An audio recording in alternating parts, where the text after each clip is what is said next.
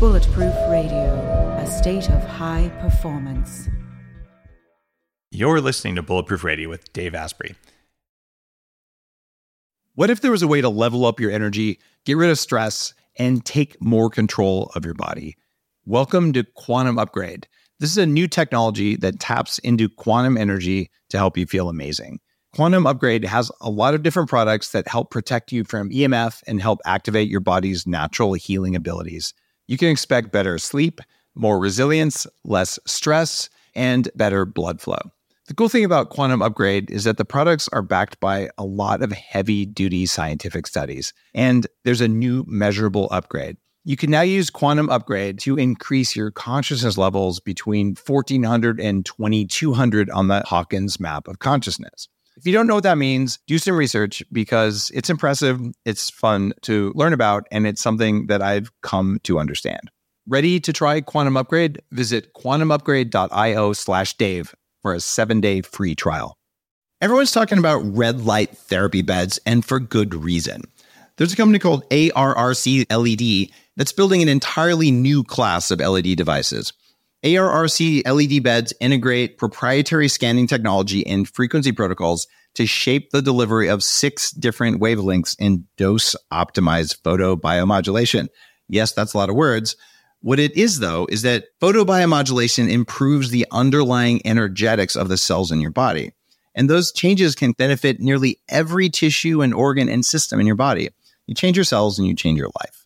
For more information, visit arrcled.com. Hey everyone, it's Dave Asprey with Bulletproof Radio. Today's cool fact of the day is that if you breathe the air on a bad day in Mumbai, India for one day, it's the health equivalent of smoking about 100 cigarettes, according to a recent, probably alarmist study.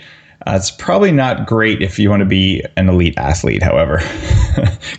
Air pollution in general is bad for your brain. It can actually cause inflammation long before you end up getting like major coughing attacks and things like that. So, air quality matters, especially indoor air quality, no matter if you live in Mumbai or anywhere else. What if there was a way to feel younger for longer? Well, there is. Your body needs something called the NAD plus molecule to help you age well. When you're young, your body makes a lot of NAD plus, and that helps you make energy. It helps you keep your DNA healthy, absorb nutrients well, and it protects your cells from stress. But once you hit about 30, your NAD plus levels start to drop.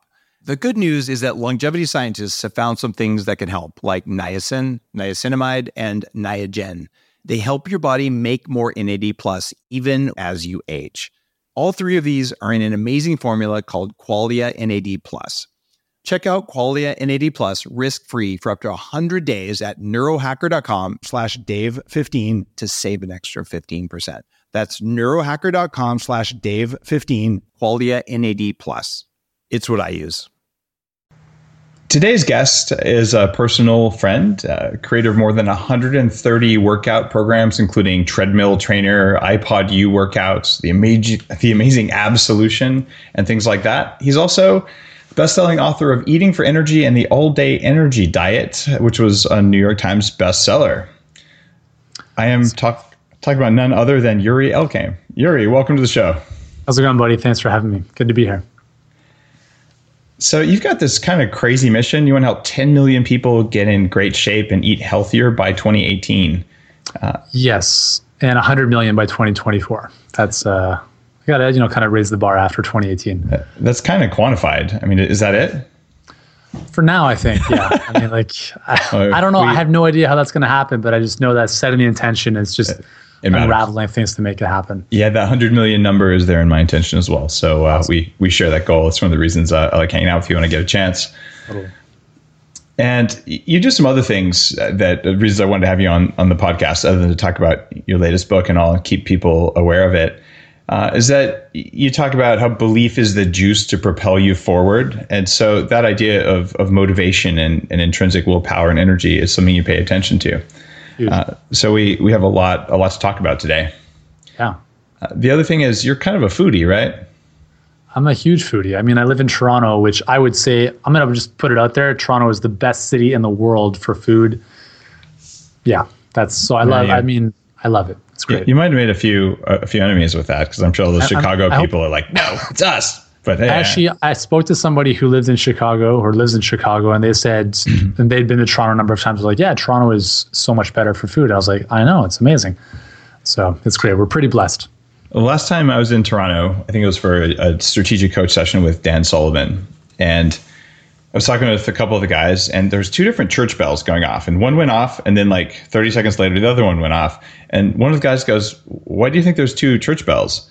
And I don't know why it just came to me, but I looked at him and I'm like, "Hey, uh, there's a reason for that. Like we're in Canada, so by law, the first one was in English and the second one was in French." Hmm. I don't even know. I didn't even know that. It's That's true. amazing.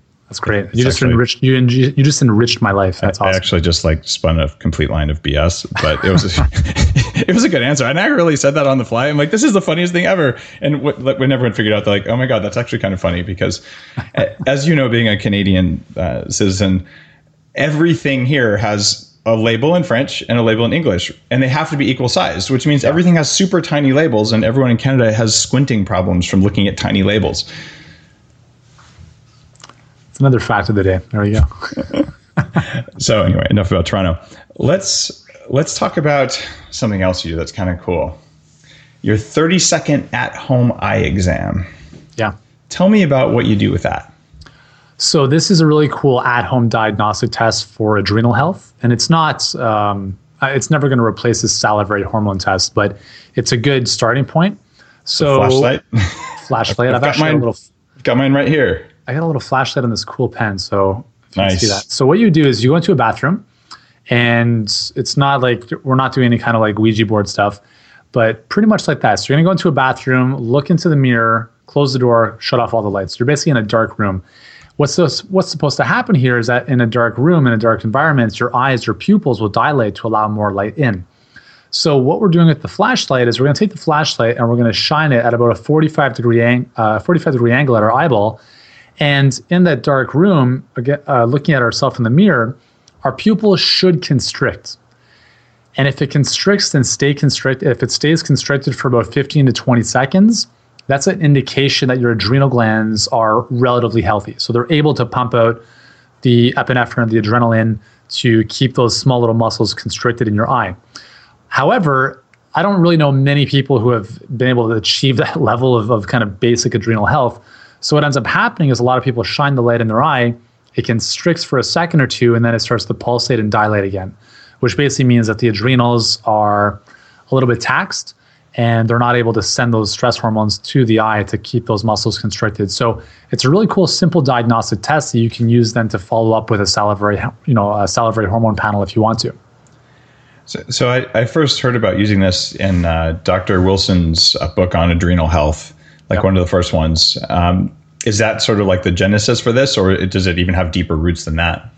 Um, I don't know if that was the first place I read. Uh, I mean, I read his book as well, which was de- uh, definitely a great intro to adrenal health. And I don't even I don't know if it was there or if it was somewhere else in my in, my in research over the years. years of research. I, yeah, I, I, so, I, understand that, but like like you, uh, like I think I when I first read that I was like, look, but everyone I tested at work, like every single person to a T, didn't meet the standard.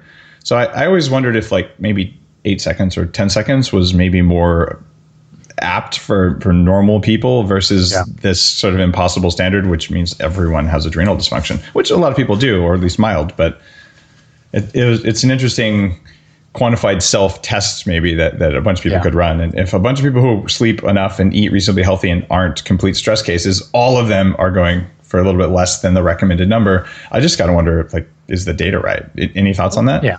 Well, I mean, that's the thing. Is like, how do you quantify? Like, everyone's individual, right? So, what if like somebody's adrenal glands are perfectly healthy, but in their body, it's represented by a 14 second constriction as opposed to a 17 second constriction in somebody else. So, I think there's always going to be a bit of variation. And I mean, ultimately, like the best data would be like, okay, let's take a, a hundred people or a thousand people or however many people that have, you know, perfectly normal salivary hormone tests in terms of like cortisol and DHEA and stuff and let's test them on this test and see what their average time is and kind of cross reference that.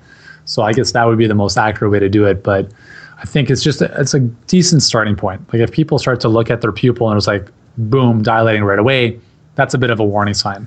So it's not the gold standard, but it's it's it's a good place to start. Um, it, it's an awesome place. I, I fully support your recommendation there uh, to use that as one of the simple things you can do that just lets you know what's going on. What are your seven energy commandments? Um, so the seven energy commandments, these are things that are actually quite controversial. I would. Uh, this is funny because when I was on Dr. Oz, uh, they actually we had a we had to modify the segment because some of this stuff has not quote unquote been shown in science in, in the literature yet. I, I, heard that you guys actually had like a, a, wrestling match on stage and like Jerry well, Springer had to break you up. Is that true? Well, it, what was what was funny? So we were demonstrating. We're, we're talking about the blood at one point, which is one of the so one of the energy commandments is that. Um, energy really comes from the blood. So if your blood is sluggish and acidic, it's not able to deliver oxygen throughout your body because oxygen is kind of transported under red blood cells. And if your red blood cells start to kind of clump together because the blood is acidic as a result of some decrease in electromagnetic charges around the cells, like this is a this this what I just said is very like taboo in the medical community. They're like, "What the hell are you talking about?" You, you I, I, followed you on the clumping, the the acidicness, though. I, I have some questions for you about that later. But all right, cool. Yeah, so it's interesting. I mean, it's um, it's one of those areas that is there's there's research out of Germany that shows yeah. that there's changes electromagnetically that kind of. Uh, you, you, can see them if you look at live blood cells. Like it's not that hard to see. exactly. So we had to modify the segment because they weren't too sure if they wanted to go down that route. So we kind of diverted the discussion to the kidneys, where the kidneys kind of deal with the acid alkaline balance. So, anyways, in that whole, as we were as we were kind of warming up for the show and doing our rehearsal, Dr. Oz spilled some of the quote unquote fake blood that they had on his shoes. And he's like, I don't know if I can swear on this show. I don't know if I can swear on the show, but he dropped an F bomb. He's like, oh, F. Why would I wear my shoes? The first time I wear my shoes in rehearsal, I get this stuff on them. So it was, it was pretty funny. Yeah. So you're, you're the man who got blood on Dr. Oz. I guess, I guess. Those fake yeah, New York Times best-selling author and bloodier, uh, I don't know. That's right. Um, food yeah. dye, food dye contaminator, contaminator. Um, so anyway, so that's that's kind of the premise of energy. And again, it's it's it's a philosophy or it's an idea that's somewhat, you know, not as well accepted. Um, but what I've seen, you know, personally as well as having done this with thousands and thousands of people, is that you know, as you said, when you look at your blood under live a live microscope, live blood cell microscopy, it's you can't really deny that. I mean, there's stuff that you see in your blood, you're like, oh my god, like this is crazy. So. The- the reason for this, just for people listening who haven't heard of live blood cell microscopy, it has a bad name amongst medical professionals because they're trained to kill the cells, make a thin little slide, uh, maybe stain them a certain way, and look at dead cells. But when you look at like cells swimming around, you notice there are patterns in the swimming. And I, have gone through and had mine. Uh, my my blood was extremely stuck together, like long chains of red blood cells uh, when I was exposed to uh, heavy doses of mycotoxins, and I did some EDTA chelation, which is also medically shown to work, but also poo-pooed by science. And magically, when I looked at my red, my live red blood cells again, they weren't stuck together anymore. Like, oh, okay, kind of cause effect. So there is science here, but like you said, it is controversial science, right, Yuri? Yeah, well, I'm just sorry. I'm just I'm not uh, I'm not ignoring you. I'm just kind of sifting through my phone to see if I can find a video that I have from a blood test that I did with a client a little while ago. Um, but yeah, it's, I mean, the way I see it is like, even though something isn't scientifically proven, doesn't mean that it's not valid, right? So it's something like if if we haven't proven something yet, it doesn't mean that the laws of the universe are automatically going to change tomorrow and then it's going to be valid. So there's this kind of fine line between like mysticism and magic and what science is showing, you know, today. So I, I'm very, I'm a very science oriented person, but I'm also very open minded to be like, you know what? There are things that we can't explain. I believe that the invisible is more powerful than the visible. And even if we can't quantify something yet, it doesn't necessarily mean that it's not taking place or happening. So the, the, first step there would be observation in science. And, and if the way you observe things is you say that didn't happen because it can't happen given the rules I believe, then you're actually not observing. And there's so much of that in just in society in general, not to mention yeah. medicine and nutrition. Yeah, totally. And I think you know it's it's unfortunate that so many medical doctors are so closed-minded to I mean, as scientists, you know, you have a hypothesis, right? So it's like, okay, this might be happening or not, but then you have to test it. So instead of just kind of closing the door, it's like, well, why don't you actually take some of your patients through this process and see what happens? And I think, you know, just being open-minded is is a really important a really important aspect of just kind of moving forward in terms of helping patients. And and I think there's a lot of medical doctors that are obviously more open minded than, than others. But if we were to kind of just generalize the profession, it's it's a little bit you know they know what they know, and that's based on what they've been taught. So. It, it's it's shifting. Um, there are thousands and thousands of doctors listening to Bulletproof Radio right now, and I, I get emails from them, and, and it's it's re- it's really cool because half of them probably think that you and I are full of BS because we're talking about live blood cell microscopy. To be perfectly honest, and it's yeah. okay that they think that. Uh, like we don't have to all agree on it, but can we say that there's an observation here, and that we may not have all the explanation, and that there's more work to be done there versus just saying we're not going to pay attention to it. And and it's that where do we put our focus? And I I want to I want effects that no one can explain. And rather than denying the effect, I, I want to quantify the effect and then figure out the variables because it's fun and maybe we'll learn something. Yeah, I mean it's like it's like your segment on CNN. I mean, people seeing that they kind of position you as this like crazy pill popper, and it's like they're they're kind of positioning it as like, are you sure? Like, are yeah, like, are you sure what you're doing is safe? Like, are you worried about the side effects? And it's like, I mean, why why are we not questioning the massive amounts of pharmaceuticals that people are ingesting? We're probably ingesting more pharmaceuticals than we are fruits and vegetables on a daily basis as an average. And, and we're not really questioning that on CNN. So it's just it's funny how we we have these kind of double standards.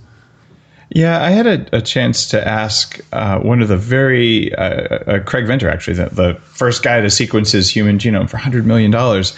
I'm like, so we're still waiting on the the fundamental, hardcore, like like definitive statistical science here. But in the next five years, like there's six million people like tuned in to listen to Bulletproof Radio. So what should we do now, given our best efforts, or should we all just have pizza and beer and wait till the science is in?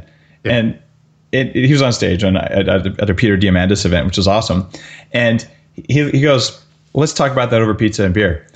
and, and, afterwards, he said, Dave, you know, I, I don't, uh, I don't want to tell people what to do because I'm afraid I, I might be wrong. Like it could be harmful. But, but your perspective, your in, and mine is that, well, everything is harmful. And so we might as well at least like choose what we think is the best path now instead of just doing nothing until we're absolutely certain.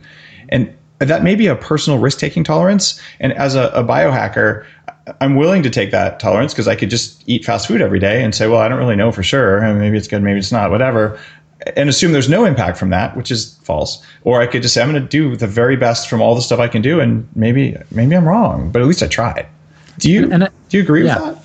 No, I do absolutely, and I think there's a big element of belief in there. I was actually thinking of like my next book is going to be called like the Belief Diet or something, because I think like there's so many uh, in this in this day and age of like so much information we can become a little bit too obsessive about how we approach you know any aspect of our life but especially our health. And i know a lot of people i'm sure you do too who they you know they think they're eating healthy and then they make one little slip up. It's like oh my god i had this piece of bread and it's like the end of the world. Or they're eating something that is not like at the pinnacle of health and they start to beat themselves up. And i think energetically it's like you you kind of impart this belief that what I'm eating, oh my god, this supposedly healthy food is not organic, therefore it's doing damage to my body, versus just kind of accepting and blessing the food and allowing your body to just you know deal with it a little more naturally. So I think you know the way we we we kind of the, the energy that we emit onto our foods has a big impact on how we ultimately absorb them. Yeah, there's some kind of mystical thing where, uh, you know, in, in, a if you go to an ashram or you go to uh, the place in Nepal where I, I learned Tibetan style meditation, like before you eat, you sit there and you like put your hands over your food and you like, you know, send love into your food and consciousness. And and the rational part of, of my brain, like the prefrontal cortex, is like whatever, dude and then the, the irrational part of the body like the nervous system and the more instinctive things it's like all right well i'll just go with the flow. And i don't know that that anyone other than maybe Lynne uh, Lynne McTaggart taggart the one who wrote the field has, has really tried to pull together any real body of science about whether that has any effect at all but maybe it just makes you feel better which makes your body absorb the food better. I have no idea but there's, there's probably something about eating your food with intention that matters. I think so yeah. yeah. I mean, I think uh, Bruce Lipton wrote the book uh, Biology of Belief, which yeah. is really awesome. Uh, like, there's the um, uh, what I uh, the what many the messages in water for that as well. The, I think the many messages in water by uh, the, the, Japanese guy, by Masaru Emoto. I think mm-hmm. like showing the difference, like just by emitting love versus hate to your water and how the crystalline uh, structure of the water changes. Like it's crazy. So, so, so people, uh, people, listening to us right now had one of two reactions to those four books we just mentioned, right? Either they're going, "These guys are such charlatans. We should like go." You know, I, am I'm, I'm pissed right now. You know, I'm going to go drive into a bridge, uh, or or not, right? But why there's a strong emotional response to asking questions about this, I haven't figured out yet because I'm not saying that I know. I'm just saying that there's something going on that we might want to measure and quantify and pay attention to.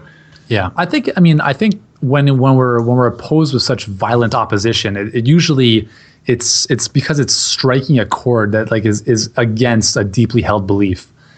You know, that this like the dogma of oh this can only be true, and now we shout like, hey, the Earth is not the center of the universe or the solar system, right? Like, I mean, that's that's a huge statement, and for a long time, that was accepted as as just fact, or the Earth is flat and Copernicus and, and other amazing scientists and astronomers were were able to kind of eventually get through the ridicule, even though they were kind of ostracized. And now we know that that's just that's just fact. So there's always violent opposition when anything when anything kind of new challenges the status quo. Uh, there is, and and it's pretty annoying that we don't have like the world's hardest science to say this, but the understanding that your perception and my perception might be different and there's there's no way for me to know exactly what your perception is makes this kind of science really hard but there is there is something that i believe big data and quantified self can tease out from this where like like we don't know everything about it like dark energy or dark matter but we're pretty sure it's there so yeah that's fascinating i mean it's really cool well, let's talk some more about the the things you talk about in in your book. Uh, the most important food group. What's that? I believe the most important the most important food group are greens, so green vegetables, and the reason for that is because they are uh, unanimously the most nutrient dense uh, as a, as a class of foods in terms of like phytonutrients and vitamins and minerals and so forth. And I don't think there's any research that I've ever come across that shows that eating less or eating more more green vegetables or vegetables in general is bad for your health. Well, there's and, there's the the ones about raw cruciferous and thyroid suppression I mean, well, th- th- there are very extreme cases where like people have problems from this. Well, so I wrote a, an extensive blog post on my blog about this because I was getting this question so often. Because mm. I, I, recommend, I'm a big fan of like you know eating more of your vegetables in their raw state. So mm-hmm. juicing, mm, smoothies, salads. And uh, the biggest question I get is like, you know, what about the raw cruciferous vegetables? Like, aren't they bad for your thyroid? And here's the thing. Uh, so I looked at all the data, all the research, and there's really very, very small um, correlation between raw cruciferous vegetable consumption at the level that most human beings would be eating. There was one case of a lady who was eating, I can't even, it was like five pounds of raw cruciferous vegetables a day, and like it just completely messed up her thyroid. But in the in the capacity that most people are eating them, it's so insignificant. And the reality is that I don't know about you, but I'm not eating broccoli, Brussels sprouts. Ca- uh, I'm not eating like cauliflower. I'm not eating all those foods in a raw state. I'm usually steaming them. When I was a when I was a raw vegan, I would blend all of those things and I'd chop them finely. And my salad was a head of broccoli, a head of cauliflower, you know, half a cabbage. I had, I bought these giant bowls because like I'm a big muscular guy. Try and get enough calories. You know, this uh, we, you and I probably disagree on nutrient density just because I'm like I, I actually think that uh, using water or volume is that is not that not that meaningful. Um, so I want actual nutrients and the amount that I can put in my body. And I couldn't get enough of this food to make myself full. So I was eating huge amounts of cruciferous vegetables and I did get thyroid suppression. Was it caused by that or something else? Like a lack of saturated fat in my diet? I have no idea. But yeah. so this is n equals one and not definitive, but but encouraging people to to eat to eat more green vegetables is just a really really great idea and you and I fully agree there. Um, yeah but not necessarily the ones that taste like Brussels sprouts raw are just gross. Like, yeah, I mean, it just doesn't make sense. Like, why would you eat Brussels sprouts raw? Like, I, I don't know if any human that is like consciously doing that. Yeah. Uh, yeah. And and the thing is, like, there. Here's so I mean, it's one of those it's one of those discussions where you know people freak out about, oh my god, it's going to hurt my thyroid. But let's let's let's consider something that the cruciferous vegetables are probably the most important vegetables for preventing cancer. Yeah. And there's so much research showing that like um, like even cabbage, uh, and I'm a huge fan of sauerkraut, so I make my own sauerkraut at home. One serving uh, I can't remember the exact data. I can pull it up if I wanted to, but um, it, it's like one serving of cabbage per week decreases the rate of uh, breast cancer by like 30% or something like that. It was like they showed studies where they had traditionally the normal of fruits and vegetables to have throughout the week would you know be this and it would decrease your amount or your risk of cancer by this and then I basically say well we, tr- we tested half of that amount in cruciferous vegetables and it led to a greater decrease in risk of, of you know various cancers so it's like well if you're avoiding these foods because you think that they're hurting your thyroid, which they're really not. If unless you're eating pounds and pounds of them a day, you're you're really doing your body a disservice by missing out on all these amazing health promoting properties. I, I would say uh, uh, um, you might want to cook the majority of them, but not all of them, because there's benefits to raw. Not, but if you are the kind of person like me who would make a smoothie out of raw uh, raw Brussels sprouts, and I've done that because you think it's good for you. I question that. Like, there's a reason your body doesn't want you to eat them raw. It's okay to steam them lightly and add some good stuff to them and make a meal out of it. Yeah. And and that's also for most people though. Like like when they eat Brussels sprouts, they go to uh, a steakhouse that deep fries them until they're blackened in canola oil that's been recycled for two weeks. Like I ate my vegetables, I'm doing so well. And like this is not, not the same behavior. oh darn! I, I made a mistake what, what, do you think about burned vegetables? Like, like I get grilled vegetables at some places where they're just blackened on the outside, especially Brussels sprouts. Like they're the yeah. ones, the vegetable they like to torture the most. What's your take on burning vegetables? I think burning anything is probably not a good idea because yeah. it's that char, it's the charring of the carbohydrate that's an issue, mm-hmm. whether it's meats or or toast or it's that burning, charring, that glycosylation. Um, that that's a big issue when it comes to the development of cancer and other issues yeah. in the body. So yeah, definitely really want to avoid that.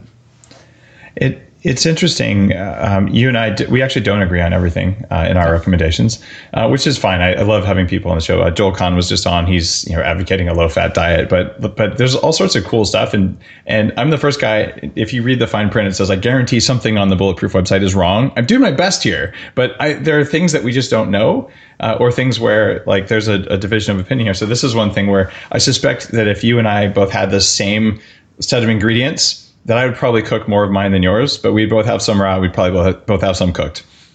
Yeah, maybe. And to be honest, like I mean, um, my approach is like eat more plant based foods. I'm not like you can totally follow you know your approach for that, um, and have more of them in their raw state. So that's like basically what that means is like make a big salad with your meal, have a green juice, make a green smoothie, and that's and just like you know that's it. Like it doesn't have to be more complex than that. You don't have to become a raw vegan for that.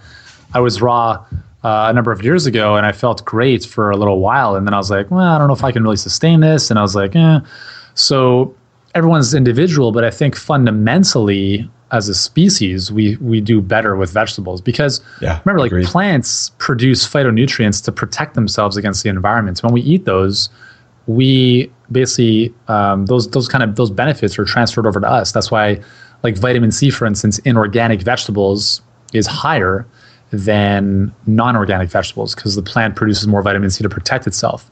So when we eat these nutrients, we are just ingesting all those benefits, and uh, it's just a great thing. That's one of the reasons that like herbs and spices are so important. They're so pungent because they're like super powerful for protecting themselves. So you want to get that pungency, that bitterness, that spice because it actually delivers stuff to your gut biome as well as to your body itself. So I couldn't agree more with you there, Yuri. Yeah you do something else that's that's kind of cool, and you call it neural fine tuning, and and hacking your nervous system is something that's just cool in every way, at least from where I sit. So, what's your approach to uh, basically fine tuning your nervous system? You have a morning practice, I think that listeners would love to hear about. Yeah, so it's funny because I was just at a Tony Robbins event this past weekend, and it's just you know it, it's so interesting how so many things uh, in different spaces kind of come together, and you know, a, a, lot of what I teach uh, is very similar to what Tony talks about. And one of the things was like emotion comes from motion. So if you feel kind of like crappy and depressed, well, look at how you're using your body. Are you kind of slunched forward? Is your head down? What, what's your facial expression like? And if you want to feel the opposite of that, then simply just sit up taller, shoulders back, put a smile on your face. These are simple things that our biology or like our, our muscles, so our, our physical body can change our neurology and essentially how we experience the world simply by smiling instead of frowning. It's like a really simple thing. So in the morning, what I like to do is first thing is I got to get my body moving. So actually, the first thing I do is I'll, I'll, do about 10 minutes of meditation. So I kind of prime my body for the day ahead and kind of my life ahead. So I start off with uh, just a couple deep, kind of a couple of breathing exercise. It takes me about two minutes just to kind of get oxygen into my system.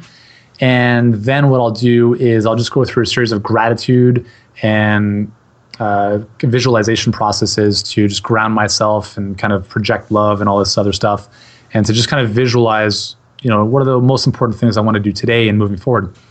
Once that's done, it's like, okay, let's get the body moving. So I'll do some uh, dynamic exercises to just kind of open up my, you know, my hips, my upper body, and you know, staying supple is really important to me because it's not just about being strong and fit. I want to be, I want to touch my toes. I want to be able to, you know, have great range of motion, and that that is uh, that lessens the more you sit. So, you know, if you're sitting at a desk all day or sitting on your couch, your muscle, your body's just seizing up. So I like to do things that are getting the body active, getting the body moving.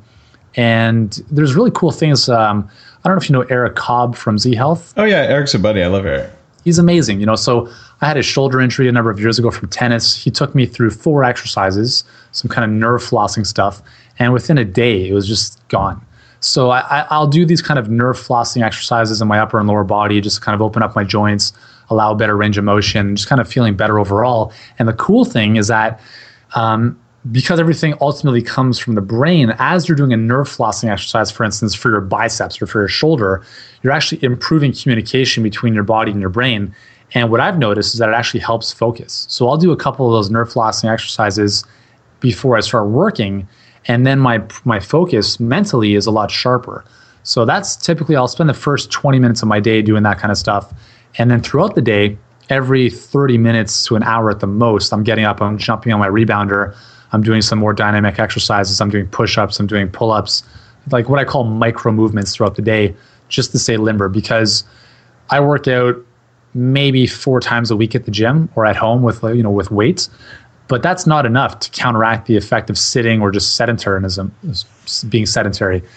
So being active on a kind of a, a, low level throughout the day is very important. Walking, taking the stairs, get up, standing at your desk instead of sitting. These are all things in the long run that I believe are much more important than just working out a couple times a week. And research shows even going to the gym five days a week does not counter effect or sorry, counteract the effect of sitting for eight to nine hours a day. So it's um, yeah, it's pretty pronounced. So those are a couple of things that I do to kind of prime my nervous system and, and get it going. So would you recommend like lounging instead of sitting to take the pressure off your butt? Is that? Well, it's interesting because like sitting, uh, we're not meant to sit obviously because we're sitting no. on our tailbone. I say standing is obviously best, but when you think about lying down, I think a lot of again coming back to energy when we when we feel the most tired, we're we end up lying down. We don't want to stand. We yeah. want to lie down. And I think part of the reason for that is because our our heart doesn't have to work as hard to pump blood against gravity. It's true. So if we're lying down, that's you know temporarily okay in terms of restoring energy. But if we're always lying down or in a, in a horizontal position, we're essentially getting our heart lazy. And that's why something as simple as standing more often throughout the day can be a great thing for your heart because now your heart has to, oh, I was like, oh my God, I got to move blood six feet as opposed to no feet. And just the act of standing can now kind of prime your heart and the muscles in your lower body to start really pumping the blood back up to your head, which just by itself can be a big thing for a lot of people. Yeah, the uh, the idea of, of standing and versus like sitting properly, like, like there's there's whole schools of thought about well, you're sitting wrong, you're crossing your legs, you're not doing this. And but I watched my kids. The reason I asked you about lounging there was, was partly because it was funny, but also partly because like I watch uh, my my five year old, my seven year old, and like they'll lay on their stomach and, and they'll do stuff, and they'll get up and they'll run around, and, and, then they'll sit down. But sitting isn't natural for them, but laying seems more natural than sitting for kids, mm. uh, versus you know, that weird you know fold yourself into a chair. And I, yeah. I I've never seen a a standing desk that adjusts from lounging, like laying on your stomach, working on your elbows desk, all the way to standing. And I've never tried that but I, I almost wonder if, if that might be a better choice. And I thought you might know something about that. You know, I, I mean, I'll take my laptop and I'll just work on the floor sometimes. yeah. That's it. I'm just kind of like getting my back into extension and, uh, you know, alleviating some of that stress. So that's, I mean, sometimes I'll do that. There's also the proprioceptors in your joints, right? They, they sense motion, they sense pressure and all. And there's probably value from feeling the floor when you lay on the floor versus like laying on the world's fluffiest mattress. Or like there's a signal that should be coming to your body that isn't coming in when you do that. So I, I often wonder about those little tweaks and whether there's like a whole universe of best practice that there's somewhere between standing and sitting. And sure, uh, yeah. maybe we'll get the data someday. Indeed, we will. What's your deal with training? What what should people do for optimal results? So we're talking about like workouts, like yeah, physical workouts, training. Yeah. So I think uh, I'm I'm definitely in the camp that less is more, and that uh, quality over quantity. So basically, just what I said. But intensity is very important. So it's a catch twenty two because intensity will kill you uh, if you do too much of it. So intensity and duration are inversely related. The higher the intensity, the lower the duration. So you can run a marathon, but you can't sprint for two hours, right? So that's why you can only sprint for 10 or 12 seconds.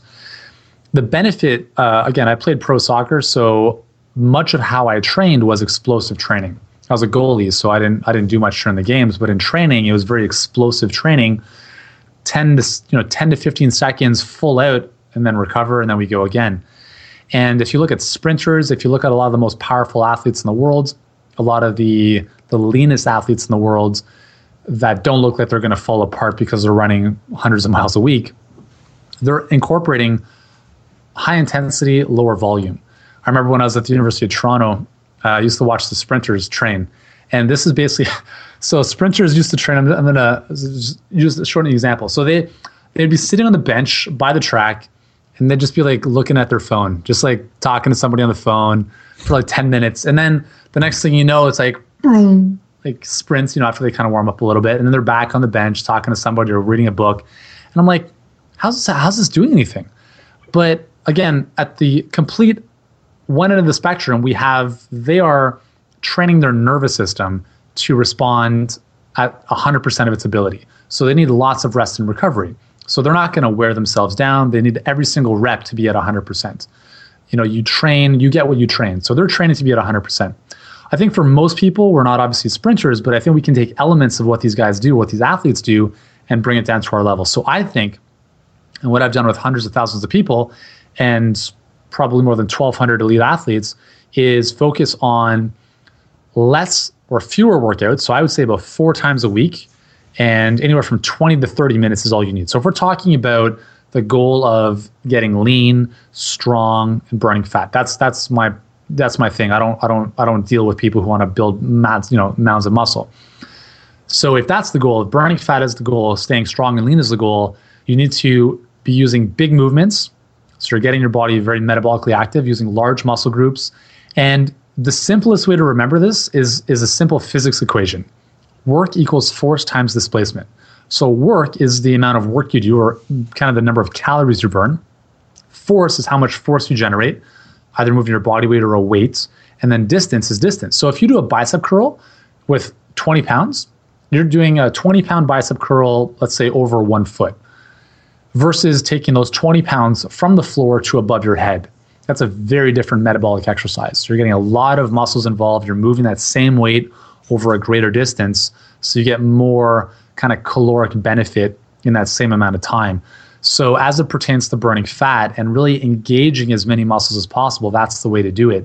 And when you do that, instead of doing, okay, today I'm going to do triceps and back and biceps and chest, when you're focusing your workouts around full body movements where you don't have a lot of rest in between, you're able to get a lot more done. So, more density in less time. And that's a huge benefit for saving time in the gym, getting more muscles involved, which is ultimately going to burn more calories. And it's very important for women to understand you have to be lifting heavier weights. You cannot be lifting yeah. weights for like 20 reps. That's a waste of time. Women do not have the same genetic hormonal makeup as men, so you're not going to bulk up like we do. And so you want to keep your repetitions to within, I'd say, four to eight repetitions max. That means that you need to be lifting a weight that only allows you to do four, five, six, seven, eight reps. If you're doing anything that's, uh, if, if you're able to get to the eighth rep and you're like, oh, I can do a couple more, then increase the weight.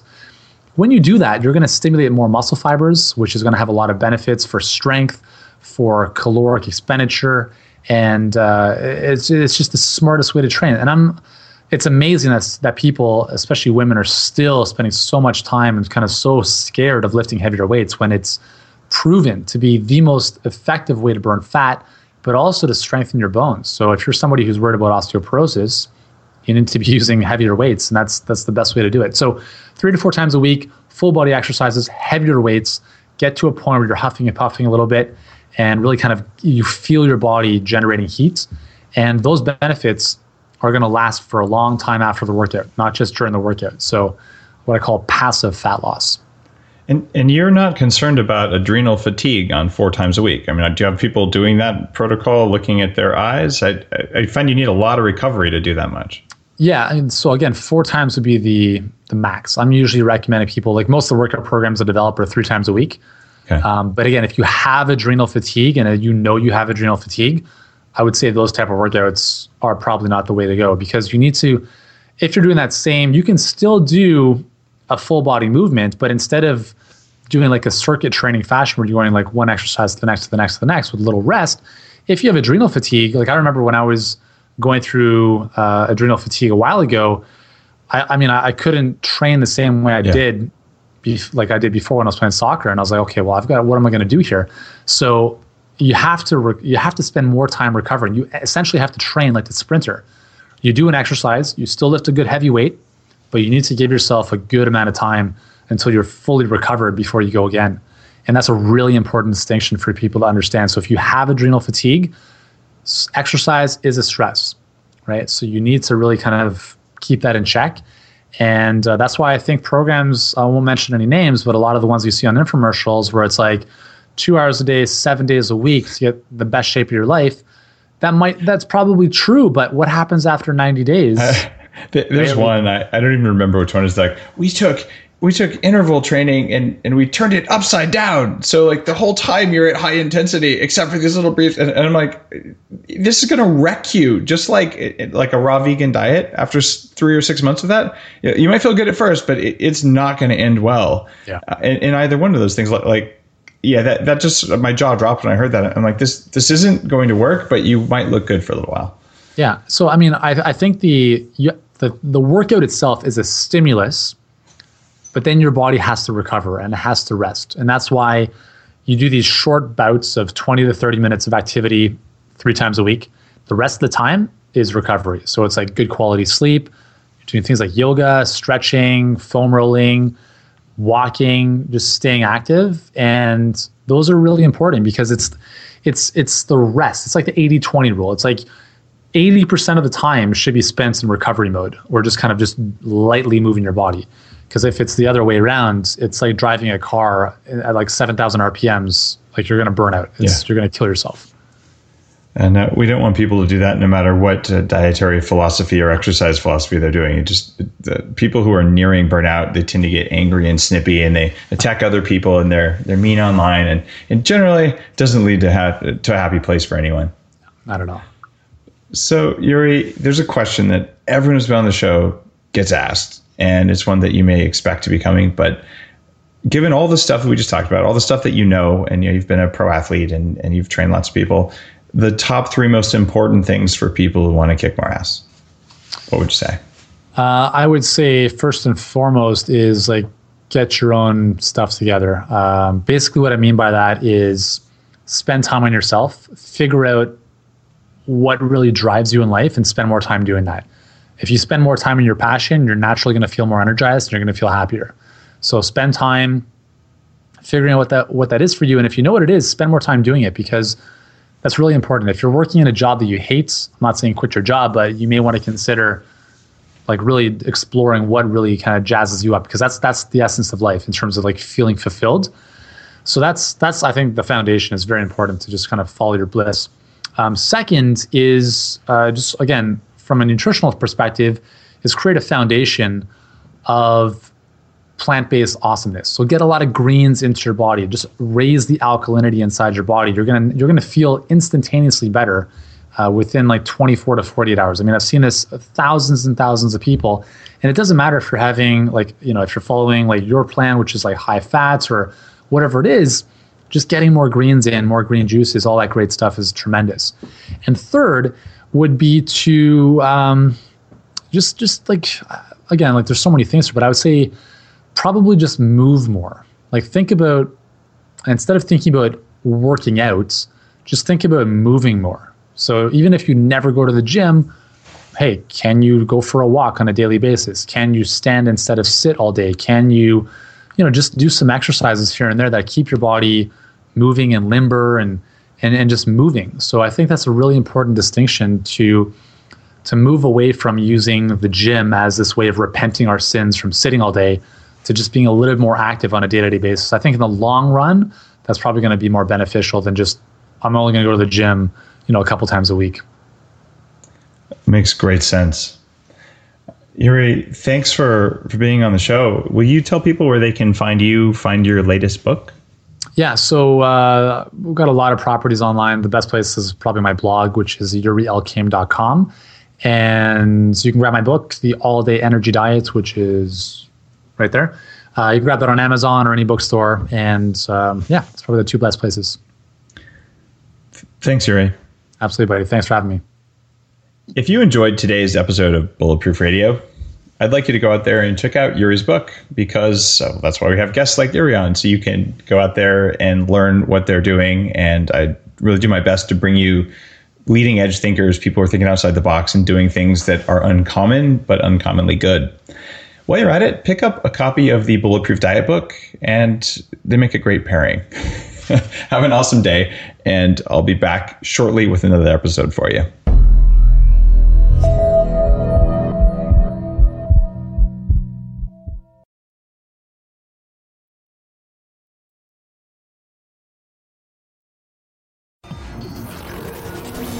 Upgrade, formerly Bulletproof Radio, was created and is hosted by Dave Asprey.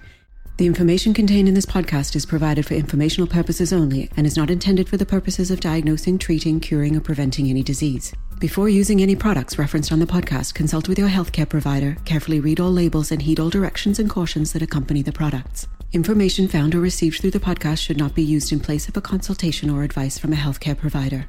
If you suspect you have a medical problem or should you have any healthcare questions, please promptly call or see your healthcare provider.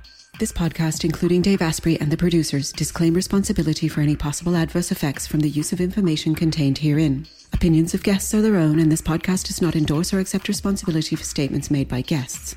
This podcast does not make any representations or warranties about guest qualifications or credibility. This podcast may contain paid endorsements and advertisements for products or services. Individuals on this podcast may have a direct or indirect financial interest in products or services referred to herein. This podcast is owned by Bulletproof Media.